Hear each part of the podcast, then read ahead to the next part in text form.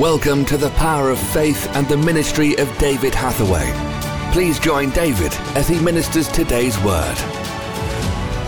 Faith is, is something practical, it's substance, it's evidence, as I shall try and show you. But also, you've got to remember right from the beginning, we're saved by faith.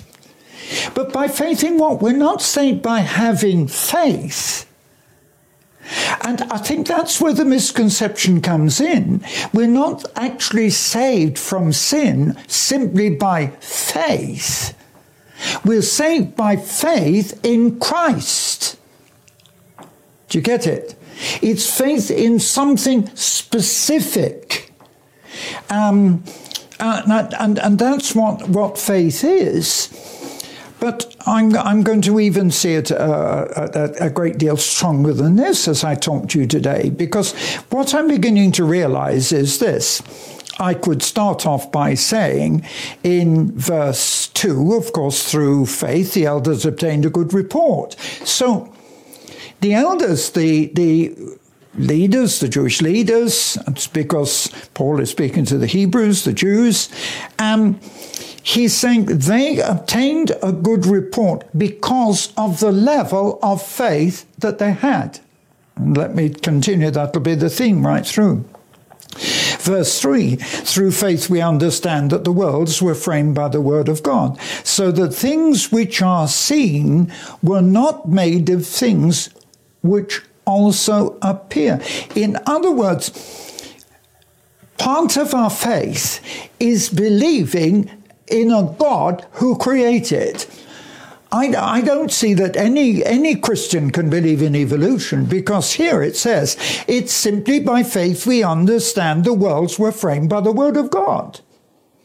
Not by evolution, by the Word of God. And that's echoed in verse 4 because by faith Abel offered unto God a more excellent sacrifice than Cain by which he obtained witness that he was righteous. So, so even in that very sacrifice that he made, that sacrifice was made in faith, but not in faith at that time in anything in the past, but faith ultimately in something which would be fulfilled in Christ. And he obtained a good witness, verse 4 says, and God testifying of his gifts. And the strange thing is here, it says, and he being dead speaks. Uh, and, and there can be, there, there comes a time uh, with Christians, and you see it through the whole of Hebrews 11, that even in death, many people are speaking so strongly.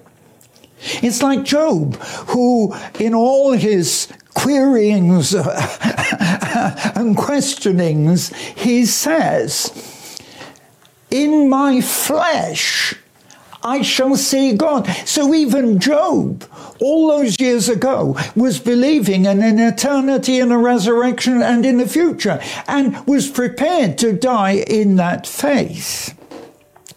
And you know, when I see the very practicality of faith, I'm seeing it in a different light because faith is evidence not just because we nominally believe in something, Faith is actually, according to Hebrews 11, demonstrated by what we do.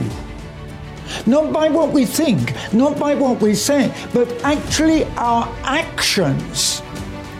And so when I'm looking back at my life, I'm suddenly realizing that this, this is what happened to me.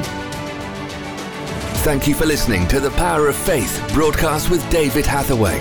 We would love to hear from you. Contact us by visiting www.eurovision.org.uk. Also available online are a large assortment of videos, magazines, and books for your growth in God.